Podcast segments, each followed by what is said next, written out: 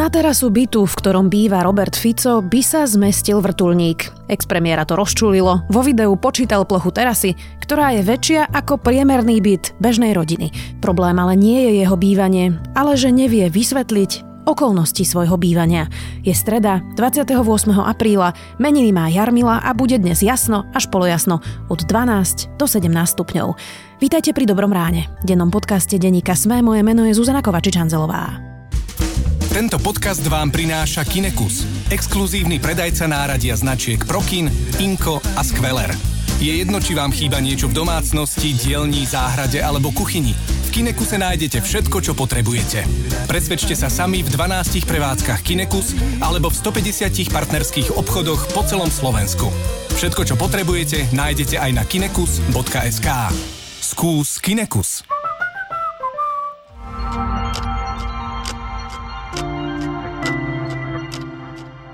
A teraz poďme na krátky prehľad správ. Ex-minister zdravotníctva Marek Krajčí by za Sputnik mohol dostať aj zákaz činnosti. Pri nákupe ruskej vakcíny Sputnik V sú totiž viaceré podozrenia zo spáchania trestných činov a priestupkov. Zatiaľ sa čaká na zverejnenie zmluvy s ruskou stranou, ktorá by aj podľa ministerky Kolíkovej mala byť verejná. Bývalý člen LSNS Jozef Király dostal za úkladnú vraždu 23 rokov. Rozhodol o tom najvyšší súd a rozsudok je tak už právoplatný. Bývalý okresný šéf Kotlebovcov zavraždil muža, jeho telo priviezol domov a žiadal manželku, aby mu pomohla odstrániť ho. Účasťou na úkladnej vražde si podľa obžaloby chcel Jozef Király manželku k sebe pripútať a zabrániť ukončeniu ich manželstva, keďže ona mala v úmysle rozviesť sa. Ochota očkovať sa na Slovensku stúpla takmer dvojnásobne. Očkovať by sa podľa prieskumu Globseku dalo 61% ľudí. Ochota stúpa s vekom aj vzdelaním. Najmenší záujem o očkovanie majú mladí vo veku 18 až 24 rokov, najväčší občania nad 65. Vakcínu Sputnik by si vybralo 15% opýtaných. Brazílii neschválili vakcínu Sputnik. Regulačný brazílsky úrad v testoch označil použitie ruskej vakcíny za príliš riskantné. Testy odhalili, že vo vakcíne sa množí adenovírus, čo môže viesť k infekciám aj k smrti, najmä pri osobách s nízkou imunitou a dýchacími problémami. Podobne ako Šúkl. Aj brazílsky úrad upozorňuje, že Rusi nedodali dokumentáciu a chýbajú aj viaceré dôležité testy. Slovensko má najvyššie emisie novozakúpených aut medzi všetkými európskymi krajinami. V ostatných krajinách sa totiž oveľa viac nakupujú elektromobily. U nás stále prevažujú najmä benzínové autá. Viac takýchto správ nájdete na sme.sk.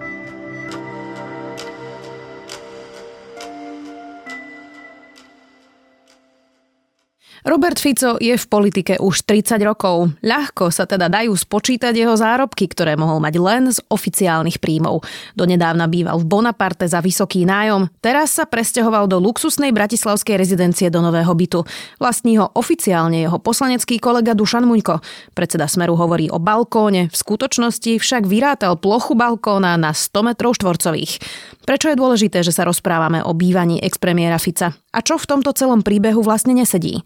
Spýtam sa Romana Cupríka, redaktora domáceho spravodajstva. Máme vážny politický problém, pretože denník sme napísal, že na balkóne môjho prenajatého bytu môže pristať vrtulník. Ja som fakt utekal domov a som to rýchlo išiel zmerať. Tak počúvajte ma veľmi dobre. Roman, kde teraz býva Robert Fico? Jeho bytovka sa volá Sokolská rezidence, je v Bratislave pod Slavínom, je to taká luxusnejšia bytovka s veľkou terasou, dá sa povedať. Skús mi nejako viac opísať ten byt. On sa predával ako 5 On má takú históriu, že pôvodne akože ten staviteľ si povedal, že na streche tej bytovky urobí jeden taký gigantický byt s veľkou terasou po obvode toho bytu.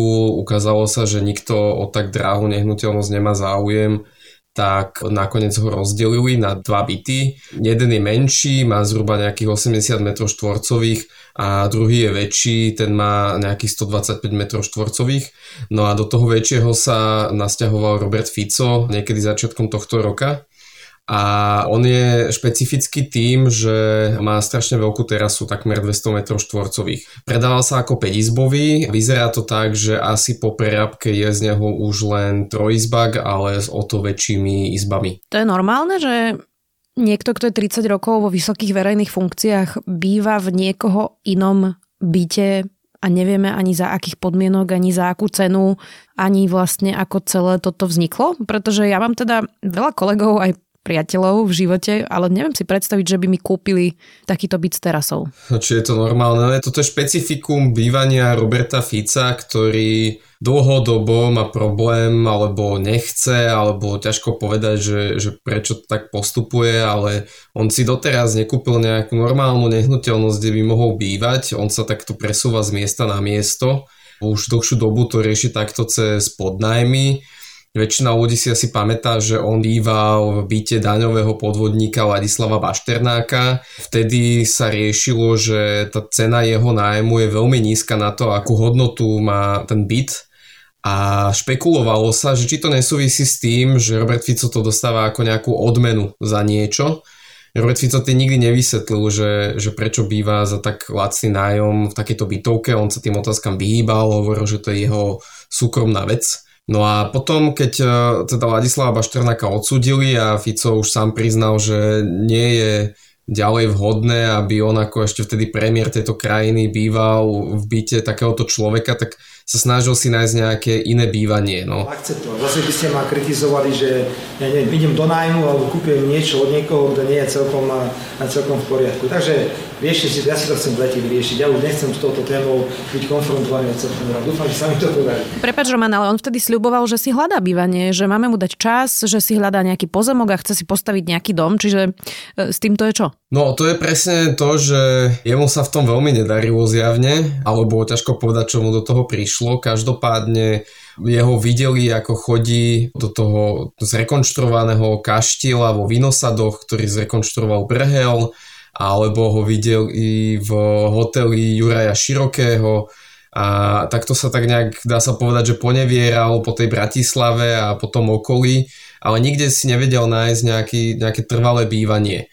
Jeho stranický kolega, pán Muňko, on to potom vysvetloval e, nášmu kolegovi, Michalovi Katuškovi, keď o tom ako prvý písal ešte začiatkom februára, že Roberta Fica nikto nechcel ubytovať. Za každým, keď sa k niekomu ohlásil, že by mal záujem o nejaký byt, tak sa ukázalo, že zrazu už ten byt není v ponuke a musí si hľadať niečo iné a podobne. Mm-hmm. Takže po nejakých takýchto problémoch sa nakoniec ten pán Muňko rozhodol, že mu poskytne svoj byt, ktorý kúpil na tej Sokolskej ulici. Toto je ale teda verzia Dušana Muňka. Áno, takto nám to on porozprával tedy vo februári. Ako reaguje Robert Fico, keď sa ho pýtame vlastne na to, či to vie normálne vysvetliť? To sú predsa legitimné otázky.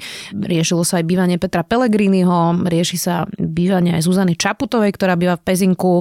Sú to úplne legitimné otázky na takto vysoko postavených politikov, čiže ako reaguje Robert Fico? On na to reaguje veľmi podraždene, tvrdí, že to je jeho súkromná vec a nás nič do toho nie je. Dobrý deň, Michal Katuška, denník sme. Pán Fico, ja som prišiel sa vás pýtať e, v súvislosti s medializovanou informáciou, že ste sa presťahovali. Teda. Takže mňa by zaujímalo, že, že či, sa nehambíte. či to môžete potvrdiť, že ste sa presťahovali do bytu Pán redaktor, viete čo, že sa nehambíte. Ja vám to poviem. Čo je úplne v rozpore s nejakou praxou v normálnych demokraciách, keď verejnosť sa zaujíma o to, že kde takíto vrcholoví politici bývajú práve z toho dôvodu, aby sa nemohlo stať, že daný politik si užíva luxus, na ktorý nemôže mať peniaze a z toho by potom vznikali podozrenia, že teda či ho niekto takýmto spôsobom nepodpláca alebo si ho nekupuje.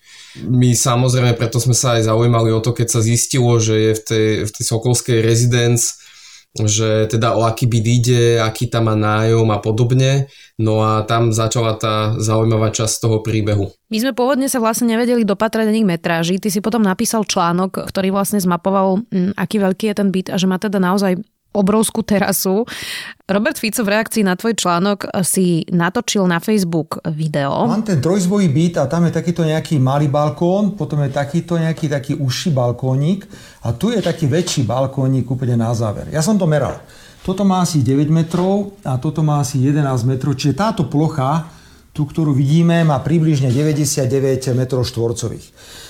Oni tvrdia, že by tu vedel pristať vrtulník, tak to prosím vás, poďme rýchlo vyrátať. To je okolo 100 metrov štvorcových. Priznám sa, že Trošku ma prekvapilo, že hovoril, že tu mám taký malý balkónik a tu mám taký väčší balkón a väčším balkónom nazval niečo, čo má 9x11 metrov a teda ja sa priznam, že bývam v takom byte, ktorý je takou, s takouto rozlohou, nie, nie v balkone.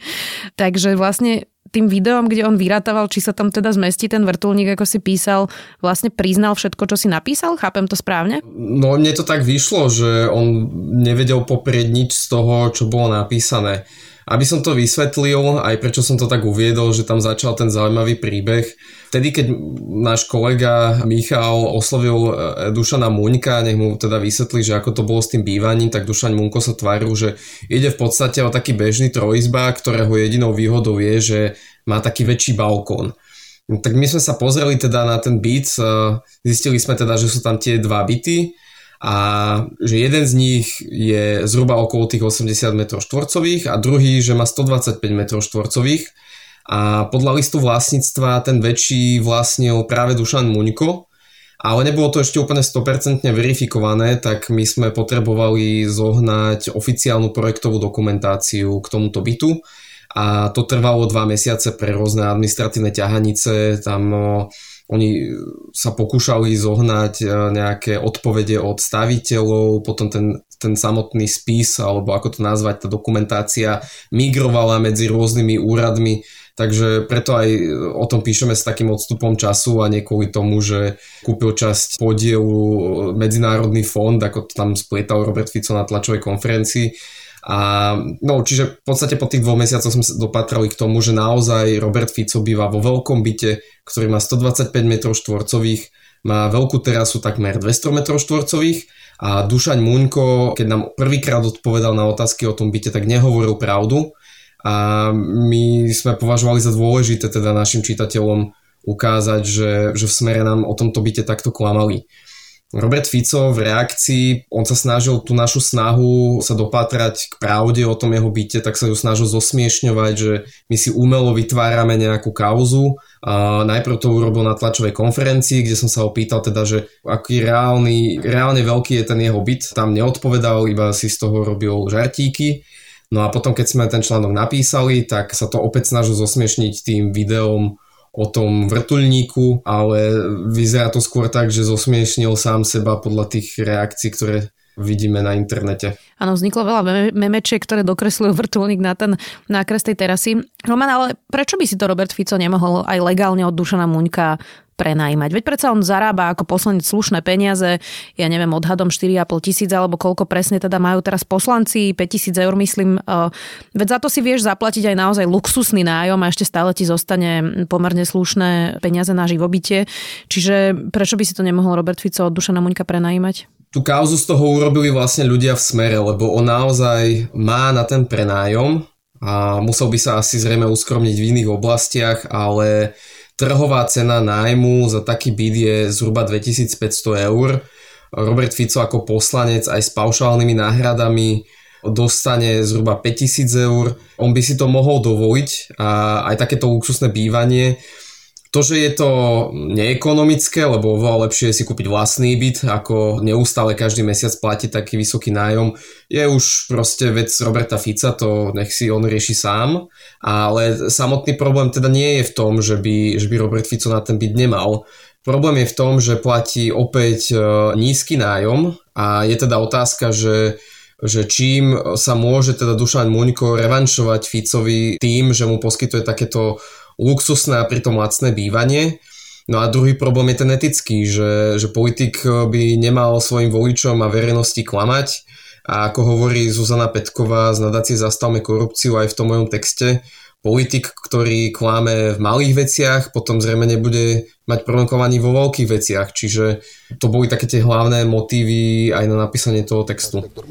Zvyčajne viem, odkiaľ mi prichádza každá tisíc korunáčka a je veľmi ťažko pochopiť, že niekto nevie povedať, skadiaľ prišlo 41 miliónov 250 tisíc korún. Pán Mečiar, Ale ja to viem, veď som to verejne vyhlásil pre Ste, v kancelárii ani, prezidenta som to verejne vyhlásil. Čo tu vyprávate? Ani raz ste jednoducho neposkytli žiadne vysvetlenie, ako mohol niekto, a ja som v štátnych službách ako vy, ja som od roku 1992, vy ste od roku 1990. Presne viem, aké príjmy majú predsedovia vlád, aké príjmy majú poslanci Národnej rady ale môžem zagarantovať, že by som musel žiť ako korytnačka 250 rokov, aby som v tejto štátnej službe zarobil My sme zverejnili aj taký dávny archív, kde je Robert Fico ešte ako mladý politik, ktorý založil Smer a sedí vlastne v o 5 minút 12 v slovenskej televízii a tam vlastne vyčíta Vladimirovi Mečiarovi jeho bývanie a jeho elektru. Tak akú cestu vlastne prešiel Robert Fico za tie roky v politike, keď ho vidíme vlastne vedľa Vladimíra Mečiara, ako mu hovorí, že veď predsa jeden slušný politik musí vedieť vysvetliť svoje majetky versus strich 2021, kde ti rozpráva, že je to vlastne absolútne jeho vec a že prečo sa do toho vôbec staráš. Tak to je dlhé politické okienko, že akú cestu teda Robert Fico prešiel. No, ono to zrejme súvisí s tým, že, že v tom čase si Robert Fico ešte mohol dovoliť takéto tvrdé vyhlásenia, pretože to bol opozičný politik, ktorý sa snažil teda nejak preraziť a poukazovať na prešlapy tej svojej politickej konkurencie, lenže sám v čase, keď bol vo vrcholovej funkcii, sa zaplietal s oligarchami. Smer je spájaný momentálne s veľkým množstvom chaos a vždycky úplne logicky sa tá verejnosť a média potom zaujímajú, že keď má nejaká politická strana e, väzby na toľko ľudí, ktorí sú napríklad aj teraz vo väzbe a má väzby na toľko chaos, tak potom, že čo z toho tí politici majú a logicky začne sledovať e, ich majetok, napríklad aj to, že ako bývajú, na akých autách sa vozia, kde chodia na dovolenky, či náhodou nemajú rôzne drahé nehnuteľnosti v zahraničí a podobne. No a Robert Fico od istej doby pochopil, že mu veľmi nerobí dobre odpovedať na tie otázky. Ono to čiastočne súvisí s tým teraz si dovolím trošku aj vyťahovať také možno klebety z toho bratislavského prostredia, ale ono sa aj hovorí, že Robert Fico má rád luxus, ale za, za ako ľavicový politik si nemôže úplne dovoliť ho verejne prezentovať Takže on potom od istého momentu sa začal naozaj akože to svoje súkromie a to užívanie toho majetku si strážiť. No ale tú otázku, že prečo prešiel takým vývinom, tak to by najlepšie asi musel zodpovedať on sám, len dlhodobo nám nedáva rozhovory, keď sa ho na to priamo spýtaš, tak eh, tú otázku zahra do autu, alebo ťa začne urážať, alebo sa začne smiať Takže on sám by to mal vysvetliť, ale nikdy to neurobil. Záverečná otázka, Roman. Dobre, veď nie je ani prvý, ani posledný, ktorý nevie vysvetliť bývanie. Ostatne spomínala som aj Vladimíra Mečiara, ale aj mnohých ďalších politikov, ktorí boli vo vrcholovej politike. Jirko Malchárek alebo, alebo ďalší, ktorých by sme mohli e, menovať. Existuje nejaký spôsob, ako to vlastne efektívne kontrolovať? Veď predsa my máme majetkové priznania politikov. Nejaký spôsob, ako legálne zistiť, či napríklad si mohol vlastne dovoliť bývanie u Bašternáka, či si môže dovoliť bývanie u Dušana Muňka, by mal existovať. Tak opakujem, že on nemá problém s tým, že by si to bývanie nemohol dovoliť, iba že je to ekonomicky nelogické a je podozrivo lacné. A aj keby bolo za trhovú cenu, stále by si ho do, mohol dovoliť, len on má proste problém nejak si priznať, že v akom luxuse on žije. A druhá vec, ale ty smeruješ, teda tá otázka smeruje k tomu, že ako teda fungujú u nás tie slovenské zákony, no veľmi nefungujú. Je milión spôsobov, akými ty môžeš schovať svoj reálny majetok, napríklad najprimitívnejšie, najjednoduchšie, že to prepíšeš na nejakú rodinu alebo na firmy členov svojej rodiny, a podobne a tým pádom je ten zákon absolútne bez zuby. Takže však stačí si pozrieť na to, že máme bývalého premiéra Igora Matoviča, ktorý je oficiálne bezdomovec podľa teda e, svojho oficiálneho výkazu. Takže na to si ešte musíme počkať, aby sa ten zákon vylepšil. Hovorí Roman Cuprik, redaktor domáceho spravodajstva.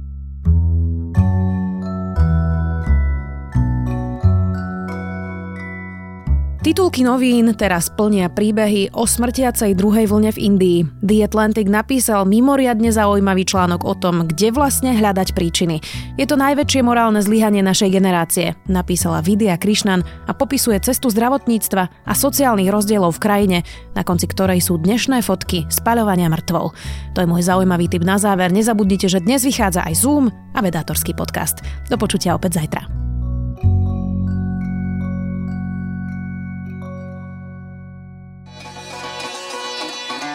Od Beringovho prielivu cez austrálskú púšť, kanadské hory až do Valašska. Navštívte s nami turistické miesta aj najodľahlejšie kúty sveta. Moje meno je Nadia Hubočan a spolu s Tinou Hamárovou vám každý útorok prinášame Všesvet podcast. Dajte si s nami rannú kávu alebo príjemnú prechádzku, poďme snívať a tešiť sa na časy, keď budeme môcť opäť chodiť po svete. Všesvet podcast vychádza každý útorok na všetkých podcastových aplikáciách a nájdete ho aj na stránke sme.sk.